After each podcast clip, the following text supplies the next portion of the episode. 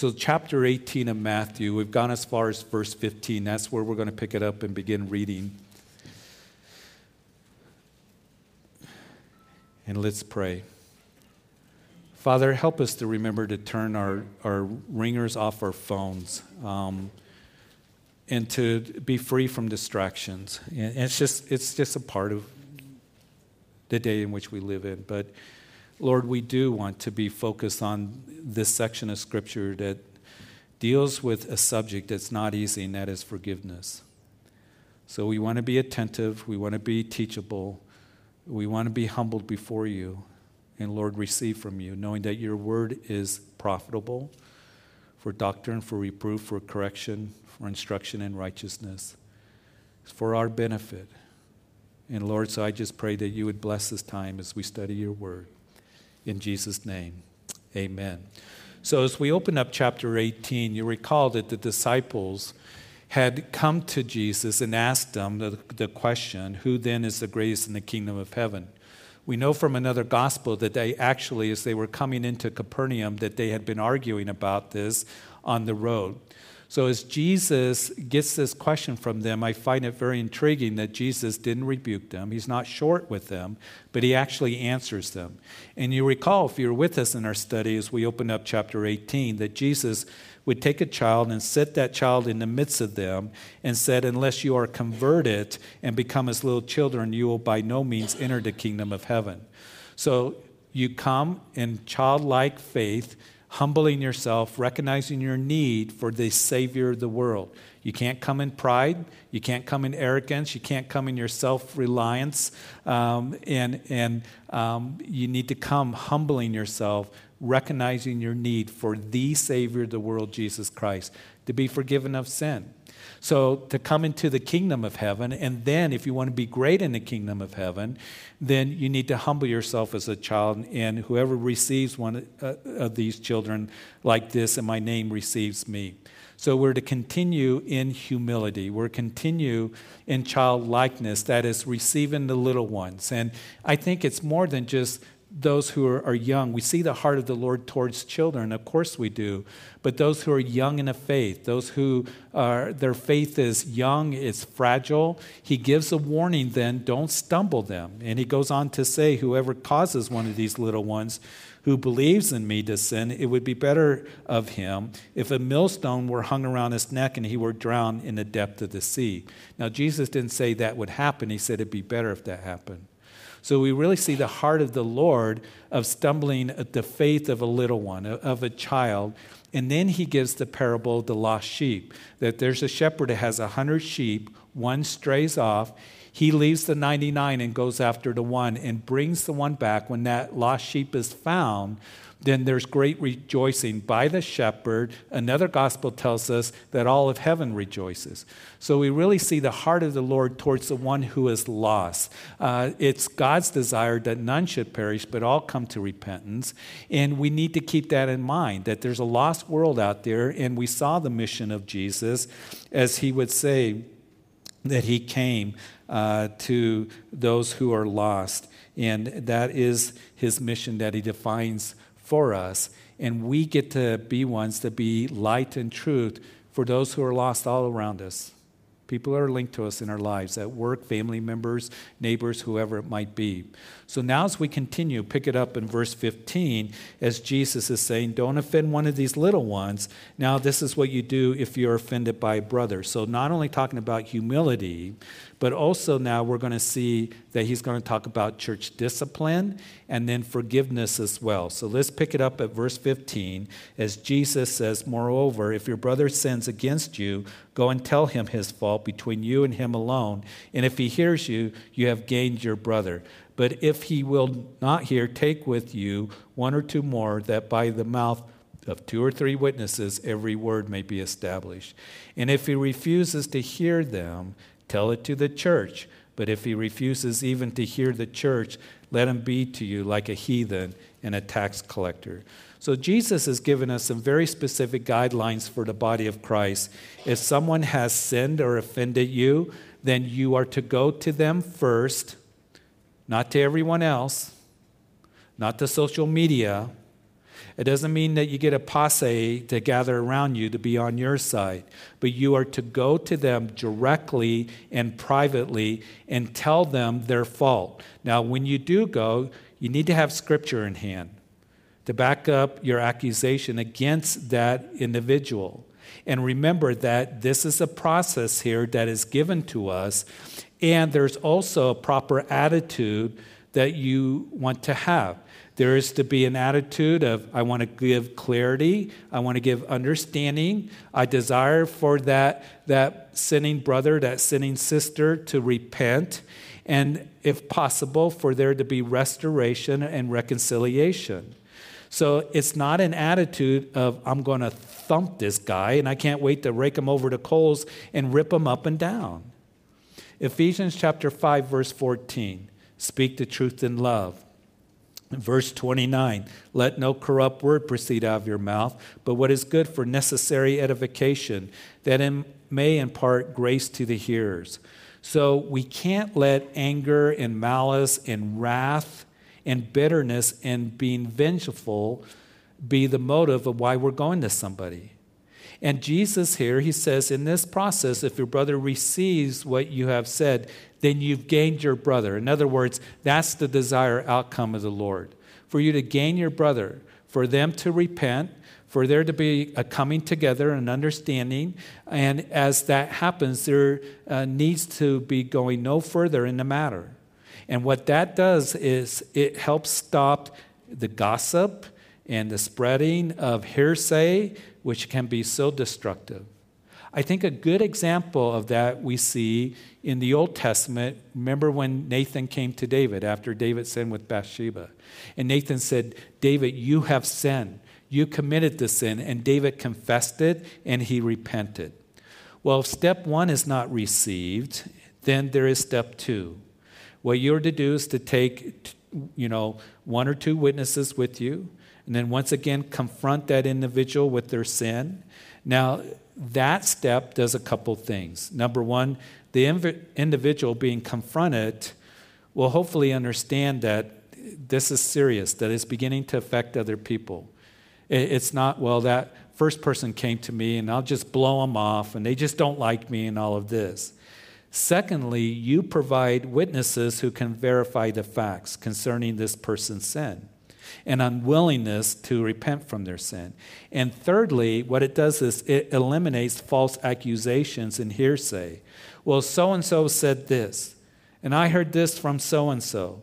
And so, if the sinning person listens and repents, then again, there can be restoration. And again, that is the desire for to be repentance if there can't be restoration, not just intimidation. This isn't done to intimidate the person, you know, to, to, to just come and bully somebody. And if there is no repentance, then the matter goes before the church.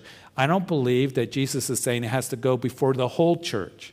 Now, there are times when the church has to be warned, but it goes before the leadership. It goes before the pastoral staff, the leadership of the church, the elders, the pastors, and let the church know that you followed the first two steps and there's been no repentance. And there's still, as that individual is confronted by the church, then there's still a chance for repentance. But at that point, if they refuse, then Jesus says that you are to you know, uh, let them be to you a heathen and tax collector, and that is like an unbeliever.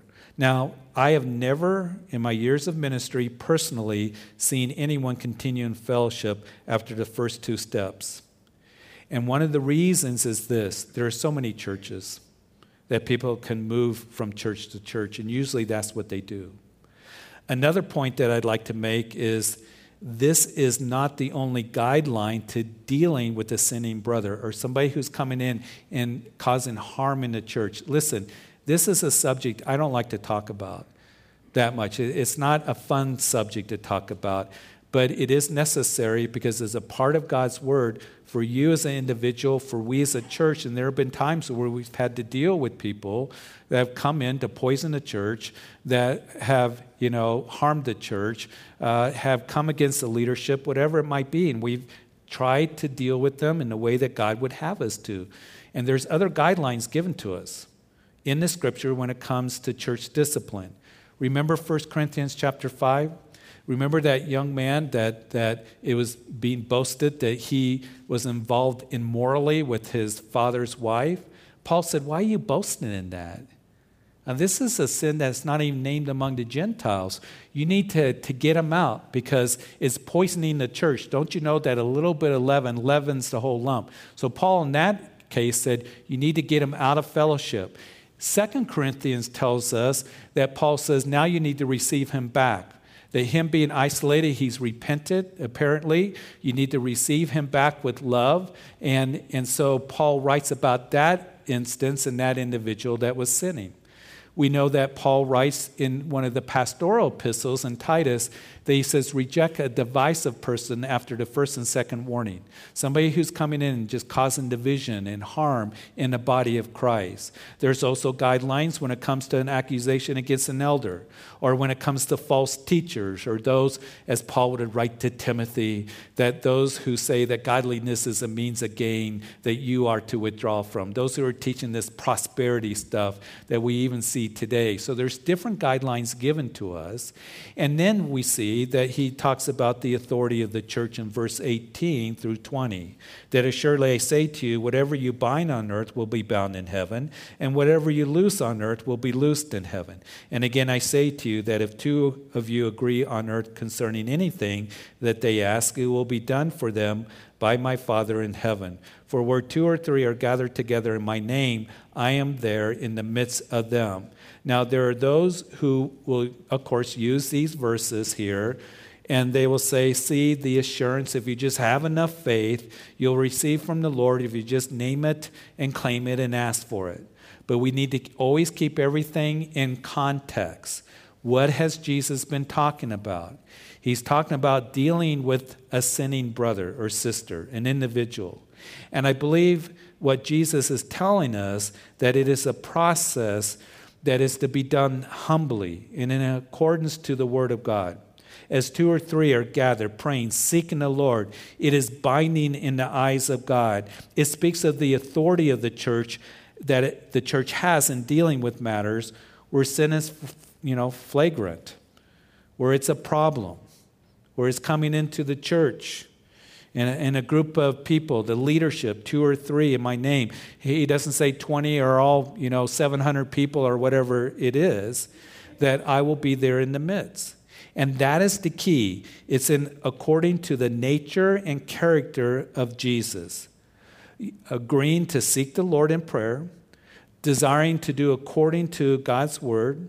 You gather in a manner that Jesus would endorse, knowing that God's desire is to work as they come together to leadership and as they are praying together and seeking the Lord together, agreeing together. It's going to keep certain Christians from just throwing their weight around. And unfortunately, there are those who will come in and they will bring harm to the church. And part of the responsibility that I have as a shepherd is not only to feed you, but to guard, to guard, to protect. So let's ask in His name. It takes real wisdom and discernment and according to the Lord's character and nature. It's done decently and in order. And again, the right heart and humility and desiring for there to be repentance, for there to be restoration, and, and to gain that brother, that individual. And so, verse 21 then Peter came to him and said, Lord, how often shall my brother sin against me and I forgive him? Up to seven times? So, Peter comes to Jesus and asks a good question. How often should I forgive someone? And Peter says, up to seven times. Now, I don't know why Peter picked seven. It was the rabbis of that consistently and pretty much universally taught that you are only required to forgive somebody up to three times. The book of Amos, the Old Testament prophet Amos, that you read in his book, three transgressions, and the fourth, I will not turn away its punishment. So they said, see, only up to three times. So perhaps Peter is throwing out seven times. Maybe he's trying to sound spiritual. Maybe he's trying to be graceful. I don't know. But this is how Jesus responds in verse 22. And Jesus said to him, I do not say to you up to seven times, but up to 70 times seven. Jesus would say to Peter, Peter, you're to forgive 70 times seven. And, and by the way, a little side note For you thinkers, for you students of the word, 70 times 7, does that remind you of anything? Of course it does. Daniel chapter 9. That we see in that prophecy that 70 times 7 or 70 weeks are determined for your people, for your holy city to finish the transgression, to make an end to sins, to make reconciliation for iniquity, to bring in everlasting righteousness. It's a study for another time, but I do find it interesting that Jesus uses that number 70 times 7. Peter, uh, I don't think the Lord wanted Peter to figure out, okay, 7 times 70, that's 490 times. But the point that the Lord is making is you keep on forgiving. And forgiving is not a matter of mathematics, but it's a matter of having a forgiving heart and a spirit and making the choice to forgive. And now Jesus tells the parable of the unforgiving servant in verse 23 to the end of the chapter. We'll read it and then we'll kind of sum things up uh, as we look at that. In verse 23, therefore, telling this parable, the kingdom of heaven is like a certain king who wanted to settle accounts with his servants. And when he had begun to settle accounts, one was brought to him who owed him 10,000 talents. But as he was not able to pay, his master commanded that he be sold with his wife and children and all that he had, and that payment be made. And there, the servant therefore fell down before him, saying, Master, have patience with me, and I will pay you all. And then the master of the servant was moved with compassion, released him, and forgave him the debt. In verse 28, but that servant went out and found one of his fellow servants who owed him a hundred denarii, and he laid hands on him and took him by the throat, saying, Pay me what you owe. So his fellow servant fell down at his feet and begged him, saying, Have patience with me, and I will pay you all. And he would not, but went and threw him into prison till he should pay the debt. So when his fellow servants saw what had been done, they were very grieved and came and told their master all that had been done. And then his master, after he called him, said to him, You wicked servant, I forgave you all that debt because you begged me should you not also have had compassion on your fellow servant, just as I had pity on you? And his master was angry and delivered him to the torturers until he should pay all that was due to him. In verse 35, so my heavenly Father also will do to you if each of you from his heart does not forgive his brother his trespasses. Very sobering parable, isn't it? As he tells of this parable of a king who forgives a servant of a large debt. 10,000 talents. Now, I don't know exactly how much that is. I've read different, you know, uh, amounts. Uh, in today's value, it's probably more than millions of dollars. Is probably speaking of billions of dollars. Even some has suggested trillions of dollars. The point is, is that the servant could not pay back the debt even in his lifetime. As we talk about this principle of forgiveness, listen it is very important for us to remember that we could not pay back the debt in and of ourselves for our forgiveness, for our sins. The wages of sin is death.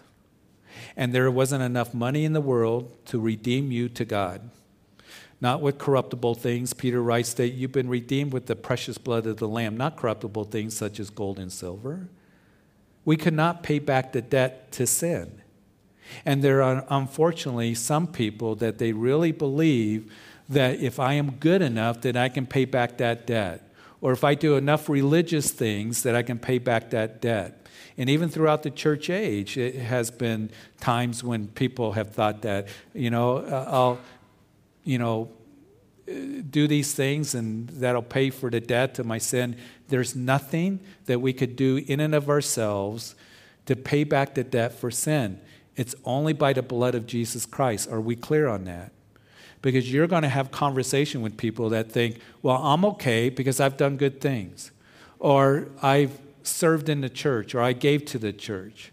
Listen, the only way that our sins could be atoned for and we be redeemed is that God sent his son Jesus to go to that cross, as we talked about last weekend, and he was pinned to that cross, and then he cried out, It is finished that I paid the price, I've done the work, that He took our sins upon Himself, and He took the judgment that you and I deserve. And God had compassion on you and me, and He loved us so much that He sent His only begotten Son to come to this world to die for your sin and for my sin. And so we could not do that. And that's why we need to keep that in the forefront of, of this whole subject of forgiveness. Remember, as you read the book of Leviticus, all the sacrifices that were done the sin sacrifice, the trespass sacrifice. It was done for the individual, it was done for families, it was done for the priests, it was done for the nation.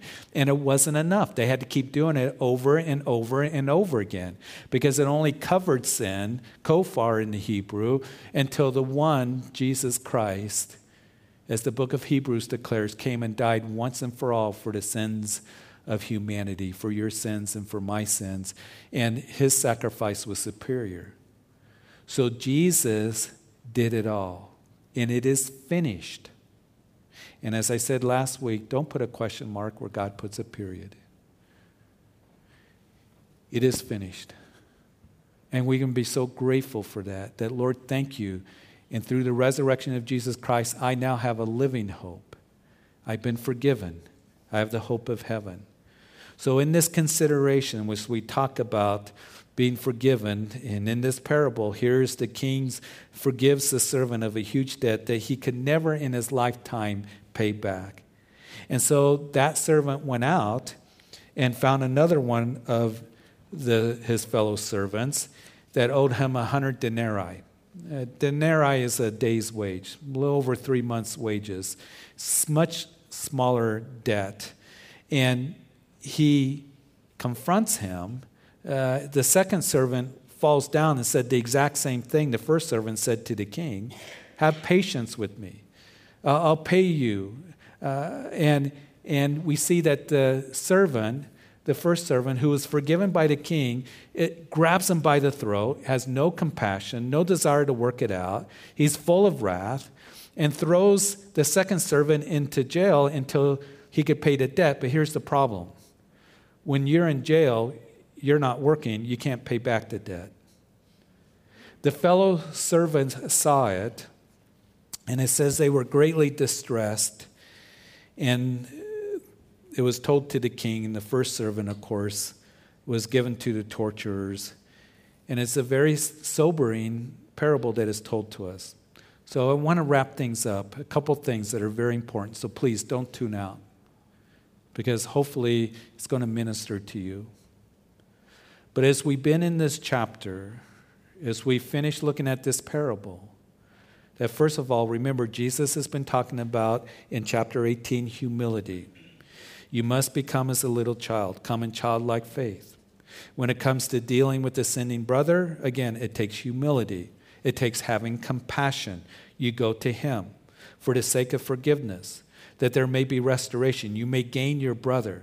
You keep on forgiving, seven times 70. Remember how much you have been forgiven, how merciful God has been to us. One commentator said this that it is pride and a critical, hard spirit that will, uh, that will light the torch of conflict and oil the wheel of strife. And if a person who comes to that place of humility and says, Lord, you've forgiven me, you've forgiven me, Lord You've shown compassion to me. You've been merciful to me. And your word now tells me that I need to extend that to my brother. And in those seasons, and I think all of us will go through a season or a time where we become bitter towards someone, we become angry, and we think we have good reason, unforgiving. Here's something for you to do. As the weather begins to warm up, go take a walk. And as you take a walk, look up. And remember how much you have been forgiven. How much it cost our Heavenly Father to send His Son to die for you because of His love for you. And it wasn't because we deserved it. That while we were yet sinners, God proved His love for us. Christ proved His love for us. That He came and He died for us. Romans chapter 5. Remember how much you have been forgiven. Secondly, I think that this chapter really touches on the value of people in God's eyes. Don't stumble that child. The shepherd goes after the lost sheep and rejoices when he is found. You go to that brother, you forgive others. And whenever we begin to look down on people, or we say that, you know, blankety blank, whatever, remember this that that person is valuable to God. I'm not saying excuse their sin. I'm not saying, you know, any of those things. But remember this that God's desire is the lost would come to him. Is God's desire that that person would come to the saving knowledge of the truth? Is God's desire that we would give them truth and speak the truth in love, that they may come to repentance and that there may be a, a restoring relationship with the Lord and also with one another? Thirdly, this is important. When there is unforgiveness, when there is unforgiveness in the body of Christ, when there is unforgiveness in a family, it always brings sadness and grief and distress, and it happens all the time. When somebody digs in their heel and says, I'm not going to forgive, it comes into the body of Christ and it brings division, and it brings harm to the body of Christ and relationships are severed and strained and fractured because of it. It happens in families. And that's what happened here with this servant. The others saw it and they were distressed, they were grieved by that.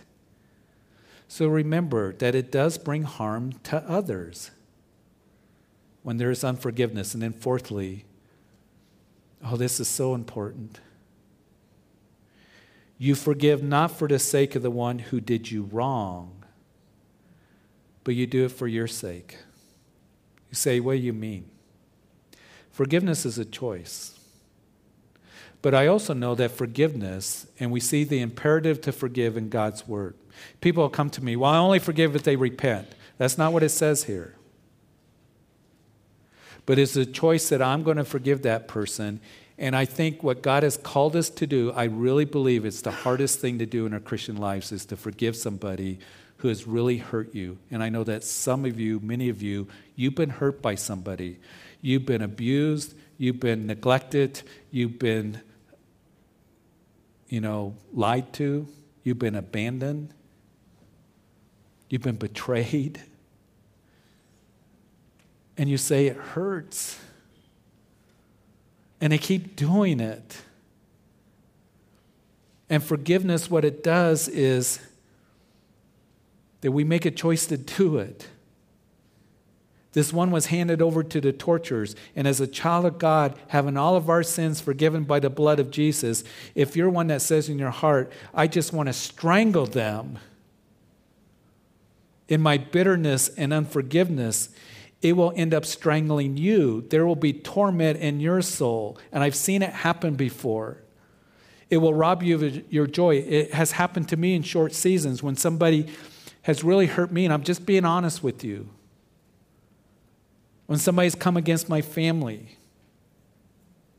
the hurts that I've experienced, if I continue in that, in bitterness and anger, that, that, it robs me of my joy and my peace and my compassion and understanding of God's wonderful forgiveness and mercy to me.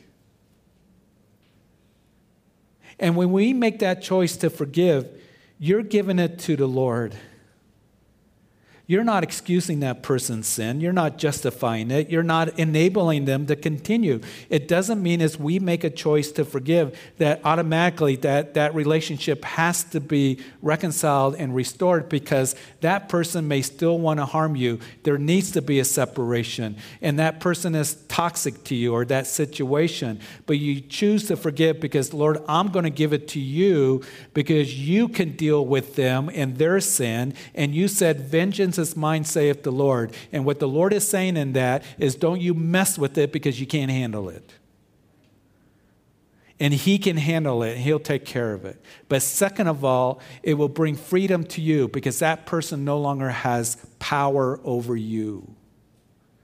It's not excusing their sin. It's not being a doormat for them to continue to hurt you and the hurt will be there. But I believe this is the hardest thing that God has called you to do. I'll be honest with me, I'm not holy enough just to do it at once. I have to go day by day, over and over again, bit by bit, and say, Lord, help me to forgive. Help me to forgive. You called me to do it. Help me to forgive. And it's a supernatural work of the Lord. It has to be because I'm not holy enough in my own strength to do it. And listen, He will not call you to do something that He won't enable you to do. And you will see the joy and the peace and the freedom coming back as you choose to say, Lord, it is yours. I'm giving it to you. Help me to forgive. And the next day, help me to forgive. And the next day, help me to forgive. And Lord, bring me to that point and to heal emotionally, spiritually. You'll find He'll show up and He'll help you. I don't want to diminish hurt that people have gone through, tremendous hurt. But you don't want to be bound up with that bitterness and that anger. I've seen people go through life just being angry and bitter because they would not forgive. Don't let that person have power over you, but you give it to the Lord into his hands. And allow him to do that supernatural work of the Spirit in your life. So, Father, thank you. These are difficult subjects to talk about. But Lord, we thank you that we can get instruction from your word and hope. We thank you, Lord, that as you call us to do things, you'll enable us to do it by your Holy Spirit. And I just want to pray for those who are here this morning that there's hurt, there's real pain, there has been anguish. But Lord, I pray you bring healing to them. I pray that you bring comfort to them. And Lord, I just pray that they would hear your voice saying, I am to forgive, and the choice to do it over and over, day by day, bit by bit, so they don't get tangled up in bitterness and, and wrath and anger. Lord, we want to be free to move forward. And we know that you're a big God. You can deal with people, you can deal with situations to keep us in that place of safety. You haven't called us to bondage, but to peace. So, Lord, I pray for those who are going through such things that you would help them. And this is where Christianity is real by a work of your Holy Spirit in our hearts because we can't do it in our own flesh and energies. We thank you that you sent your Son to die on a cross for us. That he took the punishment for us on that cross because of his love and compassion for us. That none of us could pay back that debt of sin. Only Jesus, the perfect Lamb of God who went to the cross and bore our sins upon himself and then cried out, It is finished. He was put into a tomb and he rose again, and he validated that he is truly the Son of God who conquered sin and death. No one else, nothing else. It is coming in childlike faith, humbling ourselves and coming to Him. And if that's you, anyone who's listening, that if you've not made a commitment to Jesus Christ, He is your salvation. And the invitation is for you to come right now, to be forgiven, to become a child of God to ask Him into your heart as your personal Lord and Savior. To be born again by the Spirit of God. He loves you. And as you come sincerely in your heart, you can pray that Jesus, I come and ask you to forgive me of my sins. I come as a sinner, and I now turn to you, asking for forgiveness, believing that you died for me and you're alive, you rose again to sit upon the throne of my life as my personal Lord and Savior. And I want to know you and walk with you. I thank you for this new beginning and bringing me into the family of God in Jesus' name. And for all of us, may there be a freeing as we're called to forgive. Help us, Lord, to hear your voice and not just be hearers of the word, but doers as you enable us and help us. Bless everyone here now as we go our way. In Jesus' name.